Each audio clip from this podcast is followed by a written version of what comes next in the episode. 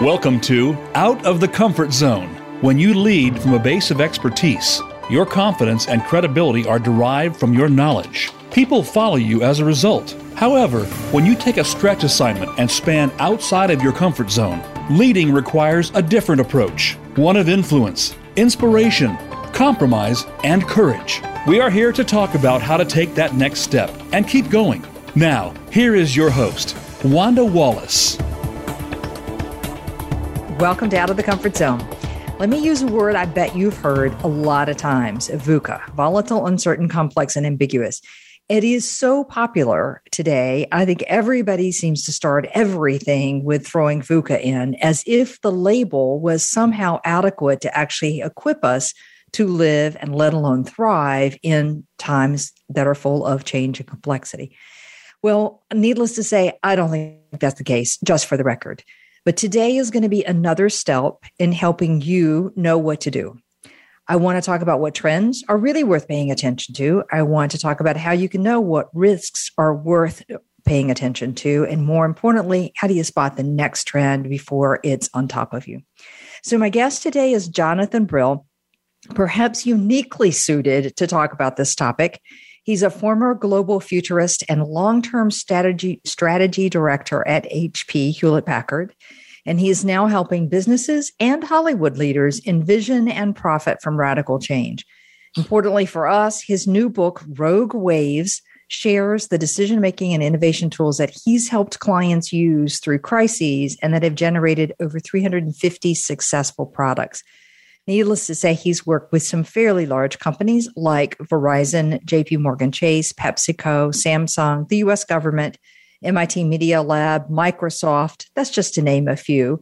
And Inc. called Jonathan, quote, a Silicon Valley legend. How good is that one for my for goodness sakes? All right, Jonathan's a board advisor at Frost and Sullivan, which is a global intelligence service, and he's future in residence at Territory Studio, the visionaries behind the sci fi tech in Steven Spielberg's Ready Player One, in Ghost in the Shell, and in Blade Runner 2049.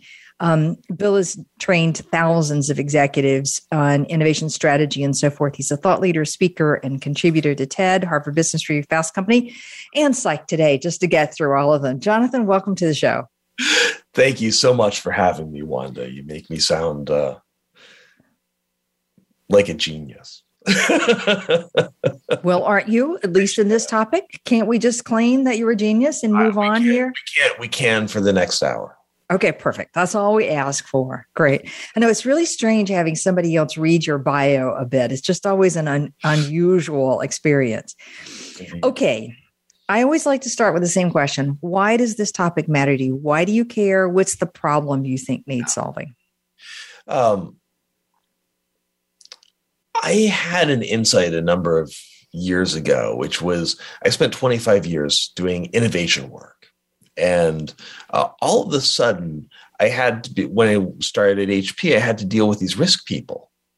And, and I realized like these people who, who I avoided uh, like the plague, they actually had really powerful tools for identifying the places where opportunity could happen, where innovation could happen, and that we needed to better link this, this relationship between risk, between threat and opportunity, so that we can find the biggest, the best opportunities for companies moving forward and increase our resilience moving forward. And it turns out that companies that link resilience and growth effectively they tend to perform better in downturns and they tend to maintain that growth in the upturn. And so, if we believe that we're moving into a more volatile time, or at least a faster moving time, we know that there will be more disruption. And this becomes not uh, an alternative to other strategies for growth, but the key strategy for growth. So, linking opportunity with threat, I think is the way you say it. Okay. All right. Yeah, I think we, I think we misunderstand the nature of risk. Right. When I started writing my book Rogue Waves, you know, I talked to my editors and they'd say risk is about threat. Risk is a measure of change over time. It's a measure of volatility. The reality is in 2020, you know, the GDP, uh, gross domestic product, uh, shrank about three and a half percent, and yet uh, the number of billionaires on the planet increased 13 percent. How's that possible? Unless in that disruption, some people know how to take leverage. Okay. And so I think as we move forward, if we believe that we're moving into this VUCA world that you suggest, uh, that you know we need to figure out how we link opportunity and volatility as opposed to trying to simply mitigate it and avoid it. So this isn't so much about controlling the risk as it is understanding the risk, trying to figure out what the opportunity is in the risk, preparing for the risk, and taking advantage of it in some ways. Is that a fair summary? That that's correct. You know, I think okay. that we're moving into a world of much larger waves of disruption, what I call rogue waves. Okay, and, rogue waves. All right. We need to practice big wave surfing, right? We need to yeah. figure out how we're going to take advantage of these things, and when uh, when we get capsized, right? We need to figure out how to flip our kayaks faster than the competition because in, in a world of volatility, you know, uh, having more room to run while everyone else is trying to bail out their boat, an equally good strategy for growth. Great. As trying to surf the wave. Okay.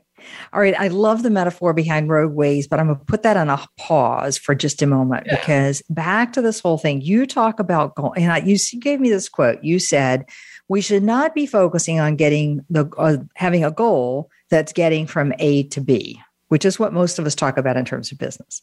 That instead we should be talking about outcomes from A to Z. All right. So first off, what do you mean by that statement, and why do you say that? So I, am sure you've been involved in strategic planning, right? And, and, and mm-hmm. whenever we do our, our three-year plans or our one-year plans, like we're going to do six percent better or worse next year. But what we saw in 2020 was much more indicative of what actually happens when you see disruption, which is that you know AMC had a very good management team going into 2020, the theater company. Uh, so did Zoom. AMC didn't think that they were going to near bankruptcy have to take on a billion dollars and maybe still go bankrupt, and, and Zoom certainly didn't think they were going to do 26 times growth. Uh, so you can walk into these moments and you can have an AMC year or a Zoom year in any year. And so the question becomes how do you prepare for that range of possibility? How do you increase your optionality and your potential no matter what happens? Okay. So it's not getting stuck of we're A, we're going to be, we got the plan to get from A to B. We're just execute, increment, move, steadily change. It's understanding that we need to prepare for a range of things that could happen, take advantage when we can, try not to kill ourselves when we get capsized and keep moving. Okay. All right. I get your point. All right. So let's talk about disruptive forces, what you call rogue waves. All right. So, what makes a force disruptive or a rogue? So, so when we take a look at the world of things that are happening right now, we did about $15 million of research at HP to understand what we can and can't know about the next decade. And there are 10 uh, disruptive waves of change uh, that, that are occurring. They're, they're, I kind of break them down into social, economic, and technology trends because, like, keeping 10 in your head at any time is, is is a challenge. And the issue isn't any one of these. Like if you if you read them they're headlines in the newspaper right? Changing demographics um, uh, the rise of asia uh, the the the the, the uh, developing new social contracts in, in the face of our new economy right? Like these are these are things that we know will happen um, but the question isn't what happens when they in, occur individually. It's what happens when they collide and that's how a rogue wave occurs. A number of, of waves overlap simultaneously to move from something that's manageable to something that's suddenly unmanageable. And that's that's really how the future happens, right? It's we don't see kind of steady growth. We see uh, relatively stability, relative stability uh, fractured by massive instability. And, and so what we want to be doing is looking at if we believe we're moving into more unstable times, how do we take advantage of those rogue waves? How do we uh, respond to them? Because those are the opportunities for growth. And, and there's a good reason, right? When you think about kind of traditional strategy, uh, it, it kind of assumes that the playing field will remain the same. But when you have these disruptions, that's when the opportunity happens for new entrants. That's when, when the opportunity happens for substitutions. And that's why you see a 50% increase in new entrants to the Fortune 100 during financial disruptions. Right, right. Okay, I did not know what rogue wave meant. I'm yeah. not a surfer, so I must confess I didn't know. Don't live in California, so I wouldn't have known until I read your book. So I'm betting that there are a bunch of other people listening who also don't know what a rogue wave is.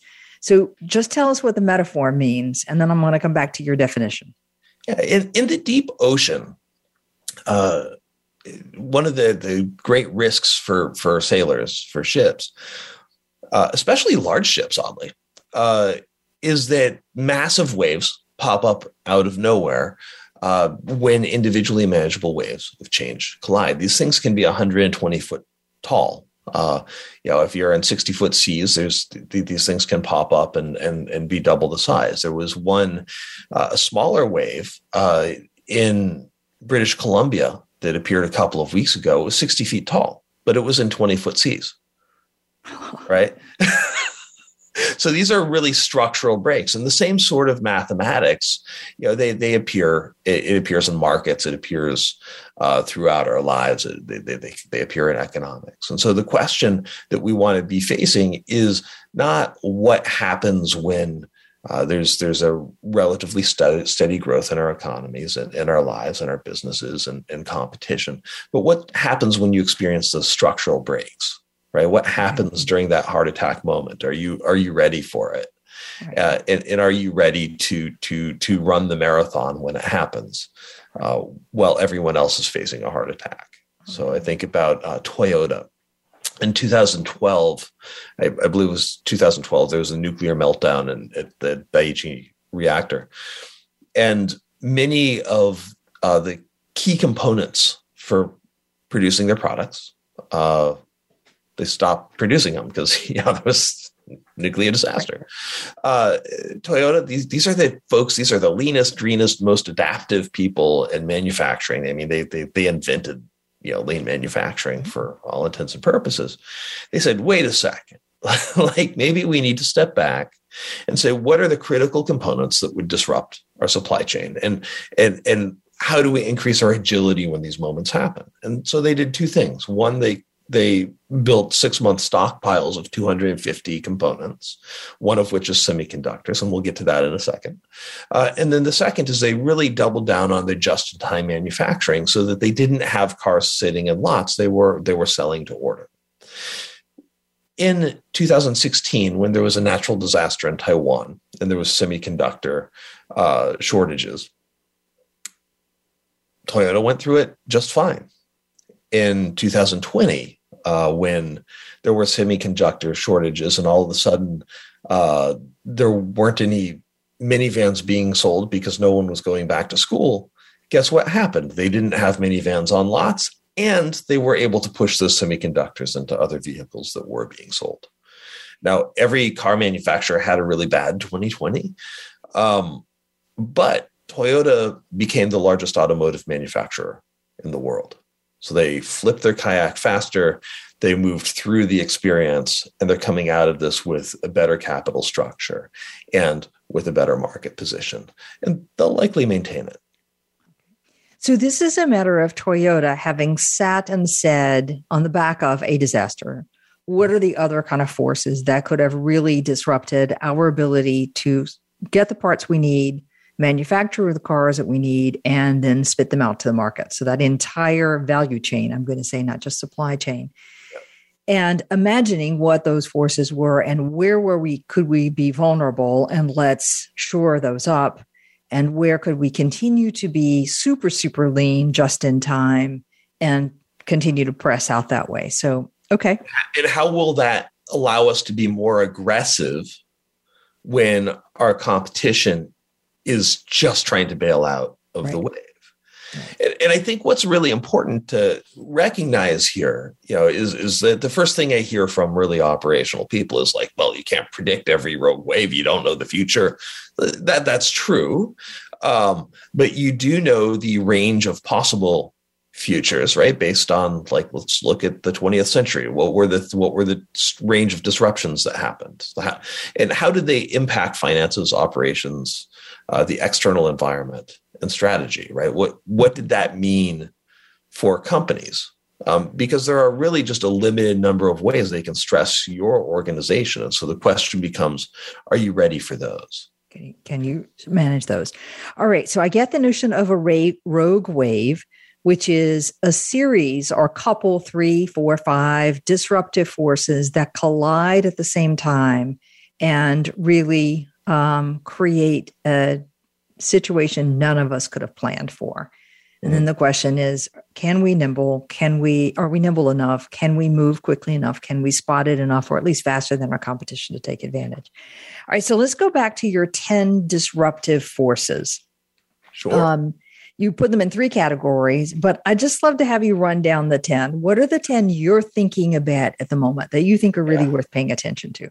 Uh, and, and, and, what I think is really inter we'll walk through those and what i think is really interesting when you take a look at what's going on today in uh, excuse me uh, what's going on today in ukraine mm-hmm. right? it doesn't matter what the instigating event is right you have that seed wave of disruption and these other 10 are going to hit on top of it and so what does that mean my point here is that most freak waves of disruption are less unpredictable than you would imagine, right? We know these things will happen. We don't know the seed event, but we know what happens afterward, right? When you think about World War One, right? We didn't know what the seed event would be. Uh, but the assassination of Archduke Ferdinand uh, caused a relatively knowable cascade of things that would happen afterward. So it wasn't a question of which cigarette would would light the forest fire right? was that if that a cigarette would light the forest fire? And, and we misunderstood. You can know more about the future than you would imagine by using processes, by using techniques. And that's kind of what we're getting to here. And so let's talk about what those 10 uh, undercurrents are, those smaller waves of disruption. So we see changing demographics and all of the G20 countries, I believe uh, populations are getting older. That's going to shape consumption patterns. That's going to shape uh, taxation patterns. It's going to shape labor availability. It's already happening in, in much of the world uh, the data economy. So we see companies like Uber, we see companies like Airbnb, and they look like the same kind of company from the surface. But when you actually take a look at the macroeconomic impact of them, uh, what you see is that Uber has actually increased the economic productivity of cities, where Airbnb, Airbnb has not increased building stock. They've taken low to mid level building stock off of the market uh, and transferred value from hotels right? So so they they haven't really created the same level of economic value. And so when we take a look at digital transformation i think we want to be really careful to look at you know where are we creating value? Where are our partners creating value? And where are they extracting it? And and are they extracting it from us? Right. The third is about automation. So we heard a lot a couple of years ago about how AI was going to take over the world and we were going to have self-driving trucks and we weren't going to have truck drivers and all of this stuff. Well, the, the, the reality is uh, that we look at labor automation all wrong. We, we many of those reports were looking at an occupational level. So it it like okay, so we have got truck drivers, truck drivers drive trucks uh, so we won't need truck drivers. The reality, though, is they do so much else in their day, right? 30% of your job is in your job description. Uh, and so, what uh, what are those other tasks? And if we're going to have these labor availability issues, and it's going to drive up labor costs, the question isn't so much who do we automate out of the workforce, and it's much more how do we increase, how do we automate tasks so we free up the people we can access to create value. Um, the rise of Asia. So we're looking at two things, right? Uh, market access and resource availability. So we talk about climate change. Uh, COP26 was was the big kind of political news. Yeah. I mean, uh, global political news of, of, last year that we're going we're going to start to figure out how to deal with this. And, and what we're really saying is that there's an explosion of the middle class in Asia. 86% of US level 30 the, the local equivalent of $35,000 a year and up uh, income growth uh, is going to be in Asia between now and 2035. Um, and so, and so they're going to ha- use a lot more resources when you move out of rural poverty in the, the Sahara or whatever into, into San Francisco, your resource consumption goes up about 32 times. Now imagine a billion people doing that all at the same time. That's what's going on. We've got to figure out what we're going to do in terms of resource efficiency. It's not uh, an option. As that happens, we're going to see a lot more geopolitical competition, right? We're seeing uh, potential push into Taiwan, uh, you know, from from China in the next few years. We're seeing uh, push into Ukraine uh, today, potentially by by the the Russian Federation. Uh, we're going to see more competition for water resources uh, between India, Pakistan, and, and China. That's that, that's you know military theorists are terrified that will spark the next world war. That's like the most likely cause. Um, uh, so, so we're going to see the rise of Asia, and it's going to impact market access, right? As as we start drawing political, geopolitical lines, and it's going to impact resource availability. And as we've been globalizing our companies, most companies haven't really thought about what happens if that globalization really goes backwards, or what if those lines get redrawn. What does what does that mean? Um, if if uh, you know U.S. companies can't access high high value uh, growing economies like Indonesia because of, of Chinese influence. I'm not saying it will happen. It's just a thing to be considering uh, as, as the world moves forward. Cheap money. So I wrote a lot about this before uh, the the stimulus packages and the the the, the quantitative easing and uh, um, of of COVID. But but this idea that that we're gonna continue to print st- cheap money, I think we're going to have to do it. Um, but it's going to occur in situations where uh, different regions, the EU, the United States, Japan, China, have different inflationary structures, different economic pressures. So take think about what happens uh, if Russia invades uh, Ukraine tomorrow. All of a sudden, you have very different inflationary structure in the EU than you do in the United States. They're going to have to have very different monetary policy uh, in the EU than they do in the United States to deal with that. These challenges, they're going to whipsaw the global economy.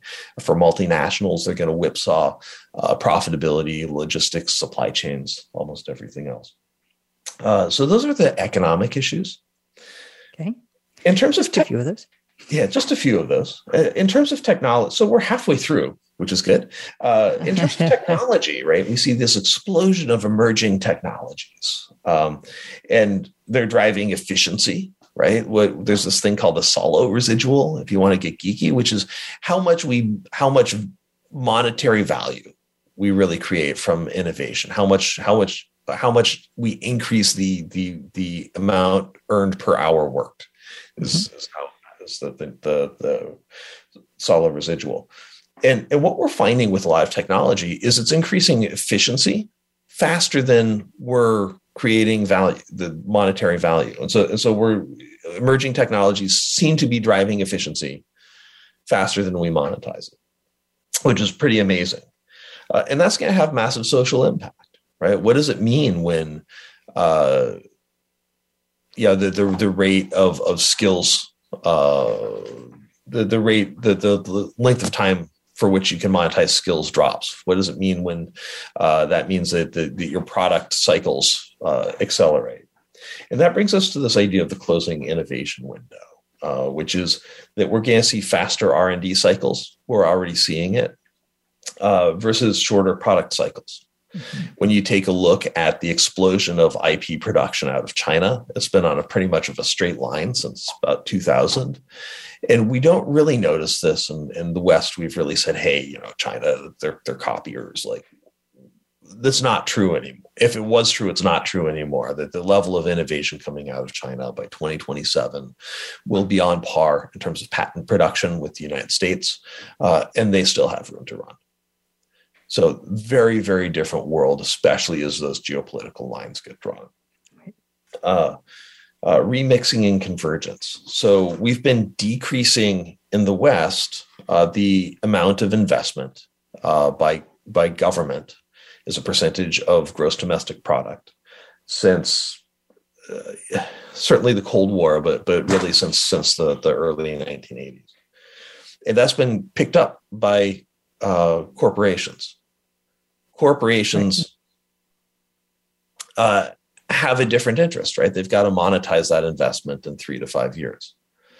Well, what happens, you know, when we drive R and D through corporations? It means that we get much more incremental Lego block types of innovation right? Where where you're trying to build more models out of the same thing, as opposed to new models out of new things.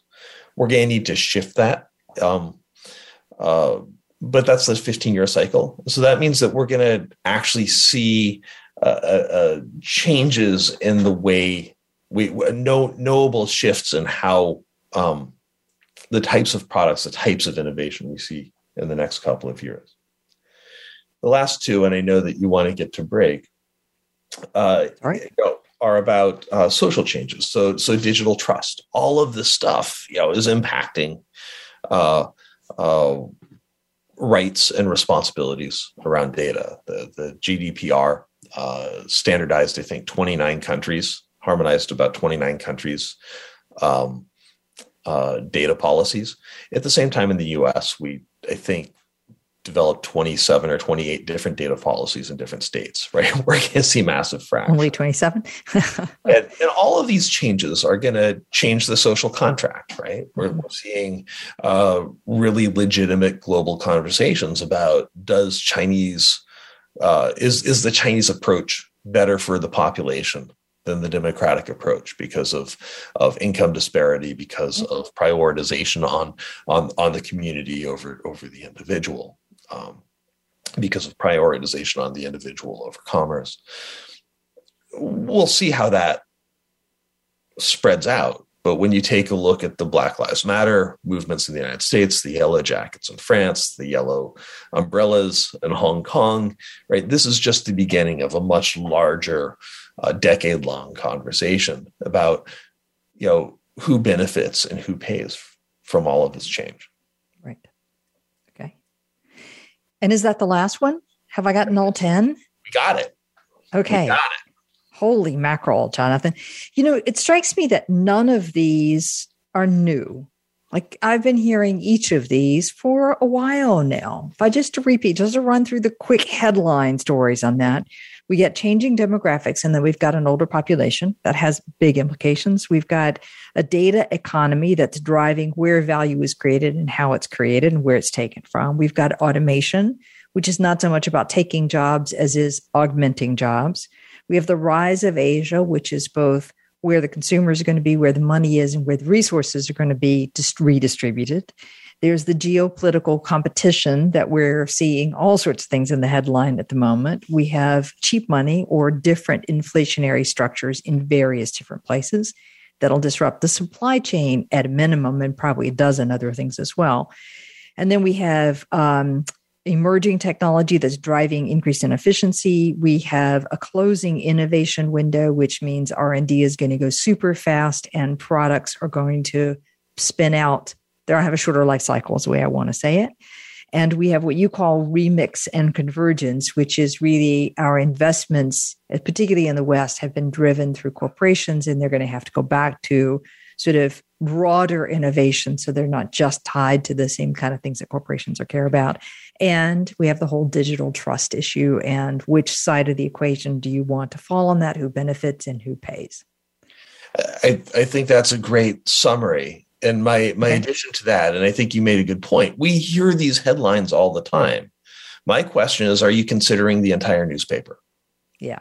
Right? Yeah. Are, are you doing I wanted to go. about what what it means when these collide? Because i think like you said we both agree they're going to collide. Well they are colliding. I think you can see that. I, a i think an awful lot of people don't spend you hear this you see this and you go oh my gosh that's terrible and then you go back to your day job or you right. go back to your yearly planning, you go back to your same product, you go back to the same product cycle, you do all the things that you've always done, knowing that it's coming someday, but not actually thinking about what to do about it. Mm-hmm. What I find interesting though is you said it's not the 10. We all knew the 10 or the 10 that become 12 or 15 on either, whatever the number is. It's the collision of these mm-hmm. because that's what creates the massive disruption. All right. So, Jonathan, speculate for me a moment. How could two, three of these collide in an unusual way? Just spin out what that might look like. Sure. I, I, I get a little just I'm glad to do it. I get a little bit dubious when I talk about these generally because the the, the future is specific, right? Yeah. It's it's for a current component of a company uh, on a current on an, on on a very specific timeline and a specific geography. Okay, fair enough. So so these are what you know, the, I'm looking for is an illustration yeah, of the collision. Yeah, yeah, is what I'm really looking for. So so what what we're looking at, uh, you know, like I said, Russia's Russia's the the news headline of the week. Um, you know, what does it mean for um, you know, for an automobile manufacturer in Germany for this to happen, right? Uh, well, they have changing demographics, right? They they already have a structural labor shortage in in Germany. Uh, they they you know may find that they need to choose between uh, uh, uh NATO and U.S. driven uh, trade alliances uh, versus um, versus the current shift toward toward trade in China uh, because of of uh, the the entente between Russia right. China that, that appears to be shaping up. That could be a massive shift um, uh, in terms of inflationary pressure. You know, what does that mean to not have access to energy or, or unreliable access to energy? And what does it mean for the cost of of gas to go up significantly in Europe for, for, for automobile sales. Uh, at the same time, we're seeing the closing innovation window. Chinese manufacturers are getting better at manufacturing automobiles, uh, uh, and they're doing it faster. And so it may be that, that, that China, because it's moving toward a more internal producing uh, automobiles for its internal market, it may be able to continue uh, moving forward faster because it has more reliable access to energy from Russia and through Pakistan and India uh, than, than, than, Germany does. Uh, I'm just throwing this out. I, I don't know enough. I haven't done this a deep analysis of this, right? And, and that's going to cause all of this is going to cause you know real conversations around social contracts. In Germany, uh, the trade unions have a seat on the board of the companies. And right. so there's going to be a real discussion around, you know, who benefits and who pays uh, if we have a geopolitical uh, conflict and and the the workforce um, takes the downside. It's a very different outcome. It's a very different set of conversations than uh, in the United States, where we have a lot more energy independence today. But trust me, this is going to knock things up on the. That's all right. The U.S. Uh, can have its own uh, gas, especially in California where I live, and it's already pushing up on six dollars U.S. a gallon. Yeah, there's plenty of uh, ways in which these forces collide in the U.S. Uh, so this wasn't meant to be advice for the auto industry or for the German economy or for any combination of that. It was just an illustration of take one industry in one location and how a precipitating event, a seed event, as you have described, could collide with all these waves, and you start to see um, more than a tsunami, a rogue wave kind of effect that could dramatically change an industry, and with that, a country's economy. Absolutely, uh, and and and something like this will happen right? I'm not saying that that will happen, but I'm saying something like this will happen and it will happen in this decade right It will happen within your your strategic likely it is more likely than not to happen within your strategic planning window if you're a large company all right now that we've got everybody in an absolute state of panic it's a perfect place to take a break so with me today is jonathan brill the book that we're talking about is rogue waves those things where the waves the undercurrents that are kind of known collide unexpectedly unpredictably and create a massive wave a rogue wave the question is, what are all those forces? How do they impact you? Now, the good news is when we come back from break, we're going to talk about how do you recognize them and what do you do about it? And we'll be right back.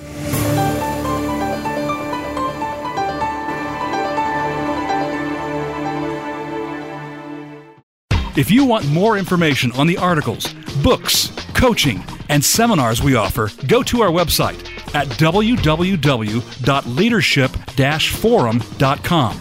You're sure to find some helpful links, videos, and more to help you create a winning strategy for your organization. Leadership Forum, helping organizations get it and keep it. This is Wanda Wallace, host of Out of the Comfort Zone. Do you find yourself in a role where your team knows more than you know? Are you struggling to see how you now add value? For years, I've coached leaders who have moved beyond the comfort zone of their expertise and have developed a methodology to help them make the leap and go on to do more.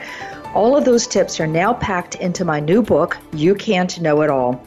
Visit our website at leadership forum.com or tune in to Out of the Comfort Zone for more insight. Hi, I'm Wanda Wallace, host of Out of the Comfort Zone. We have some amazing guests with some incredibly good ideas about how to take your leadership to the next level. But I find people are looking for more practical ways of implementing those ideas. So we've created an individual subscription service specifically to focus on how to apply. You'll find more about that at www.outofthecomfortzone.com. We have two additional subscription services, one for the social group that want to exchange ideas and perspectives with a group and talk about career advancement. And we have a master's level for people who want to take a deeper dive, all on outofthecomfortzone.com. We hope you'll join us. When it comes to business, you'll find the experts here. Voice America Business Network.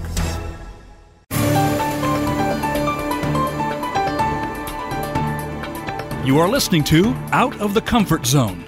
To reach Dr. Wanda Wallace or her guest, call into the program at 1 866 472 5790. Again, that's 1 866 472 5790. You may also send an email to wanda.wallace at leadership forum.com. Now, back to Out of the Comfort Zone. Welcome back to the show. With me today is Jonathan Brill. The book we're talking about is Rogue Waves those notions of forces and trends that are happening that you're aware of in the world. And when they collide, multiples of them come together, they create a massive event that can create opportunity if you're prepared for it, and they can sink you if you're unprepared for it.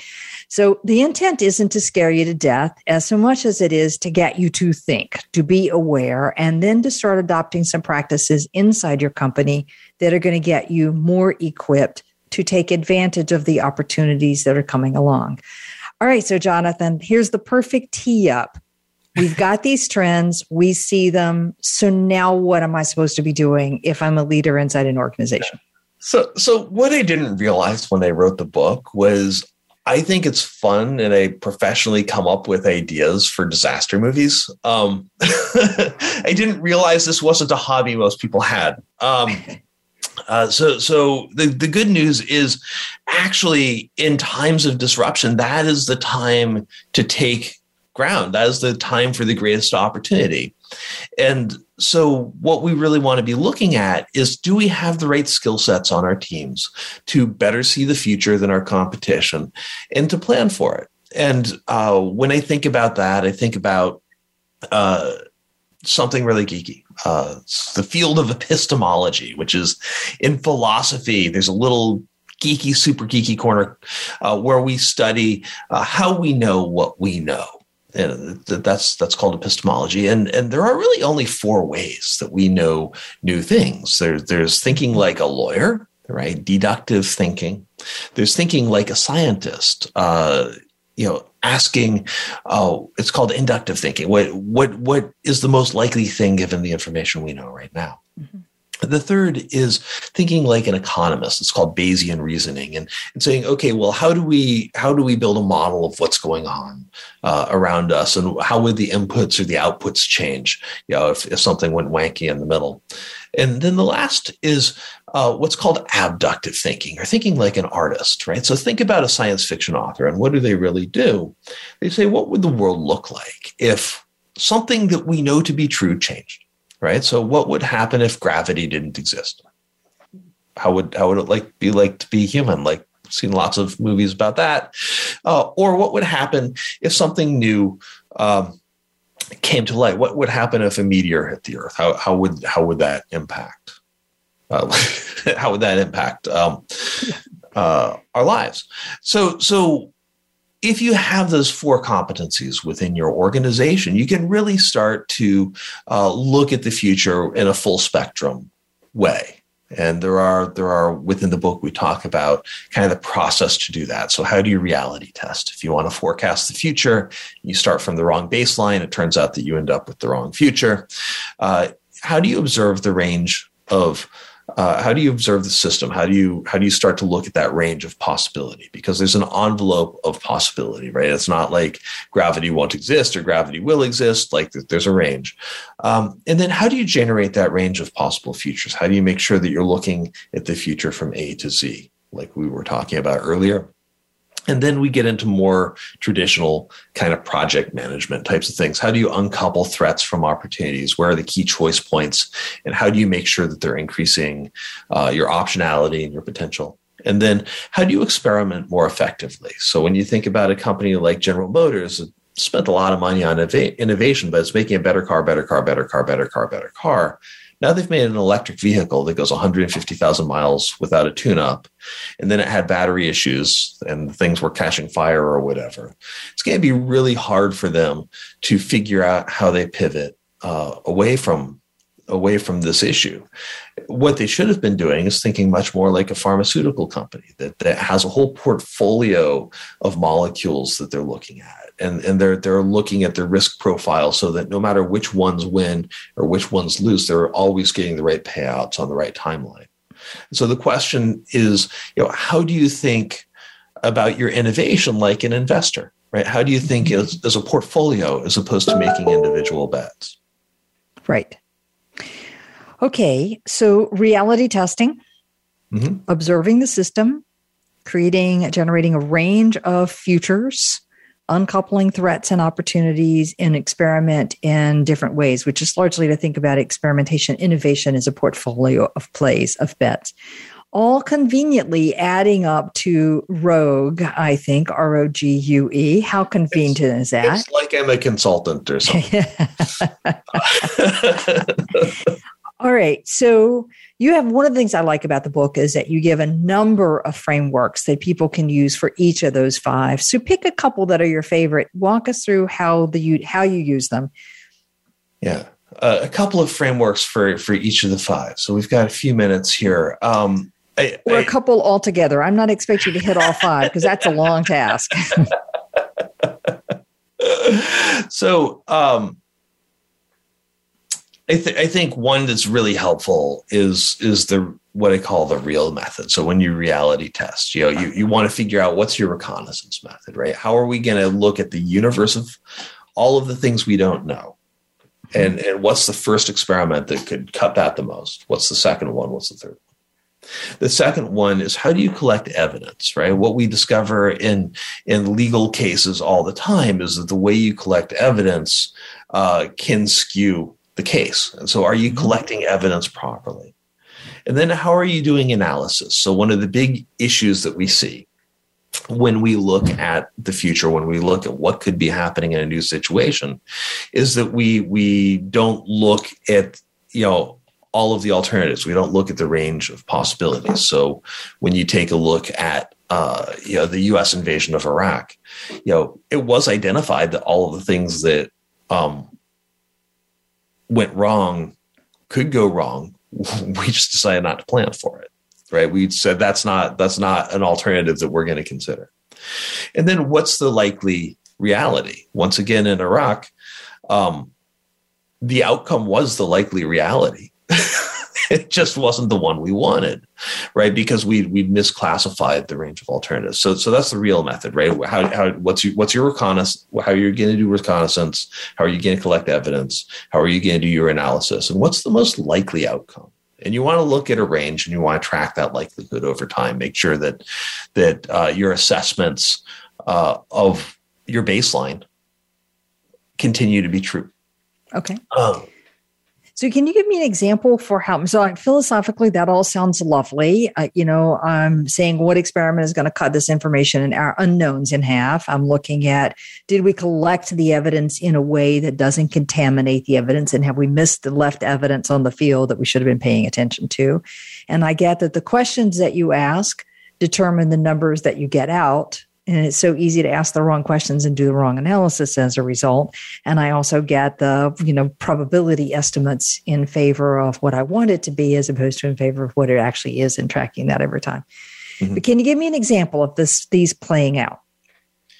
An example of of doing of the real method. Mm-hmm doing a, a, process like that. So yeah, uh, when I was looking at the likelihood of a zoonotic respiratory pandemic in 2018 and 2019, um, very specifically, um, you know, what I looked at was uh, uh, Marsh McLennan and and yeah, the WEF and, and and many of the the companies organizations that do risk analysis uh, for for companies, they were miscalculating the likelihood of this happening uh, and the impact. Uh, when you take a look at eight of the ten largest companies in the world, uh, publicly held companies rather in the United States. Um, they failed to identify pandemics as a risk. CVS Health uh, did because you know Aetna is uh, they they that they're their major insurer. Uh, and and Apple said, hey, maybe it'll goof up our our supply chains and our manufacturing a little bit because you know bird flu did that. Um, what I looked at was okay. So between 1995 and 2019, uh, we'd seen 400 million people move into cities in China. Those cities had been expanding in, into the the wilderness, pushing the the the, the interface between humans and wildlife uh, through the roof. Uh, we saw so so the likelihood of a spark was increasing, and that wasn't just China; that was happening worldwide. Right, the likelihood of a spark. Uh, the second thing was a development of 16 high-speed rail lines between the major uh, metropolitan areas in China. So when that spark lit, the likelihood of a spread had gone through the roof. Still containable, right? But the thing that really made the world different from the last two respiratory outbreaks to this one is between 2012 and 2019, we saw a 10 times increase in tourist travel out of China. So when this thing hit, right, it was no longer containable, right? We got much better at containing pandemics, right. but the situation had made it uncontainable. And so, while much of the world was saying this is like a one in a hundred chance, I was looking at this and saying, I think this is one in 12 to one in 20 chance that this next outbreak um, uh, goes wild. Well, that, that, radically changes your calculations, right? As a global mm-hmm. company. Uh, and and one of the things HP did was we invested in smart diagnostics technologies that would, you know, in, because demographics were good, it would be effective. Um, but if there was something like a pandemic, the interest in microfluidics and smart smart diagnostic healthcare diagnostics uh, would go through the roof. And and so this has been a really good thing uh, for HP. Right. That we were looking a little bit deeper at what is reality versus what has it always right. been. Right to be. And looking at a broader range of evidence.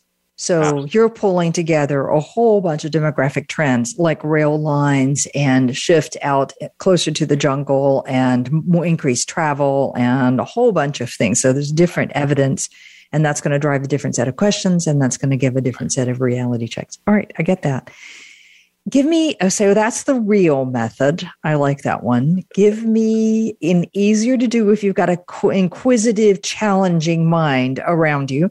Give me one of your other favorite methods. So, so there's a, there's a related method for innovation that, that i find works really well. And i do it with with my buddy ted selker who's one of the most prolific inventors in the united states. We've worked together for 20 years. He was my boss at, uh, when i was a consultant to mit um, as what we call the chess tournament. And it overcomes a lot of the cognitive biases that humans have when they're trying to innovate. Mm-hmm.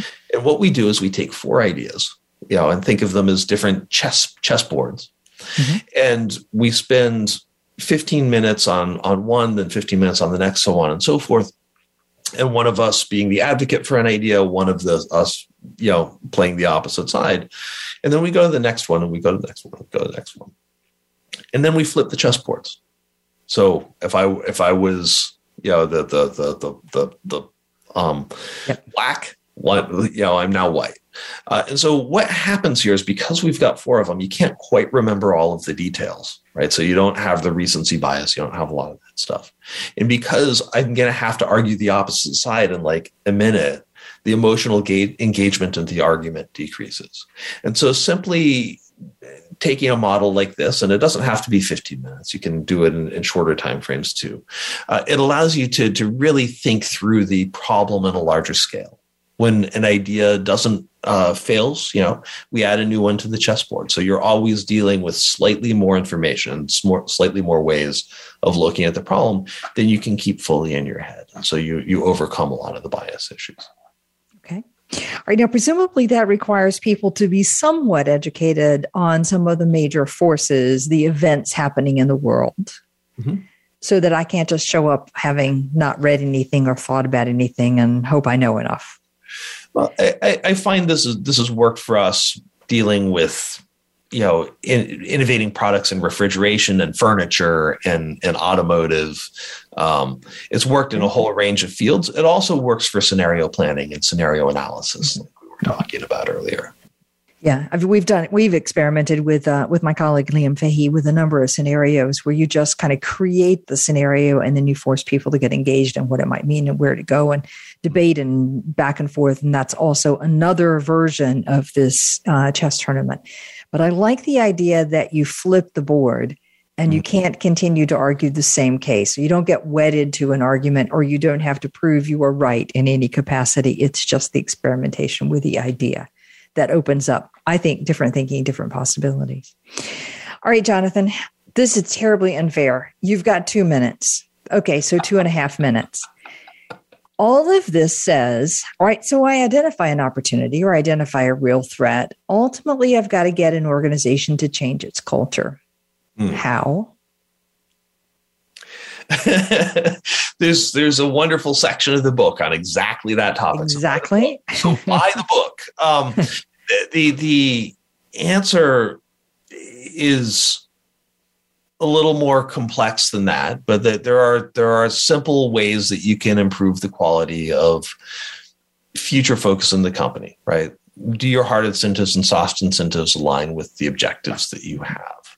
Uh, are you teaching people to give orders, give direction in ways that allow people below them to act very specifically within risk bands, so they're not taking too much or too little risk, um, but uh, toward toward an objective and with an understanding of the, the the outcome and the situation. In the U.S., as we've had less people leaving the military for private uh, business over the last 40 years, that basic training hasn't occurred. You want to put that what what they call an op board or, or, military briefing type of thinking into your organization not because you need to be the military but because you know they really are the best at helping people deal with radical uncertainty in a VUCA world Okay, just to name a few, and I can testify that there are several other sections in there that are also worth paying attention to. Okay, Jonathan, I can't resist asking you my favorite closing question, which is what takes you out of your comfort zone? I've been killed by the ocean, uh, almost killed by the ocean three times. And uh, being in the ocean scares the pants off of me. Interesting. And do you still do it? Uh, I like being on top of a very large boat. Okay. hopefully not underneath it. Hopefully not trapped in between it, and hopefully the boat's right right size as opposed to capsized. But I still I still love the ocean, but I, I have a deep respect. Okay, fair enough. Fair enough. All right, Jonathan. Fascinating conversation today, as I knew it would be. If I think back on this one, I think your starting point on the book is the most interesting insight of all. Um, the techniques are also really insightful, but it's this notion of recognizing yes, we hear headline, headline, headline, headline, headline, but we never join the dots and say, what if three or four of those headlines collided all simultaneously? What would that mean? And that's the concept of the rogue wave. They collide, didn't see them colliding, and wow, what an impact it has. And I also love the techniques that you described. There are plenty more in the book. Trust me, I think about 15 of them if I counted all the way through correctly. Um, so, Jonathan, thank you for being a guest today. Thank you for having me, Wanda. Pleasure to be here. It's a pleasure. It's a pleasure also to continue the conversation. My guest, Jonathan Brill, the book is Rogue Waves. Um, you can learn more about Jonathan at his website, jonathanbrill.com. I got that correct. Yes, Jonathan? Excellent. And if you'd like to show today, please like us on your favorite podcast server. If you want to know more about how to apply this, check out our subscription service at outofthecomfortzone.com and definitely join us next week for another episode in getting out of your comfort zone.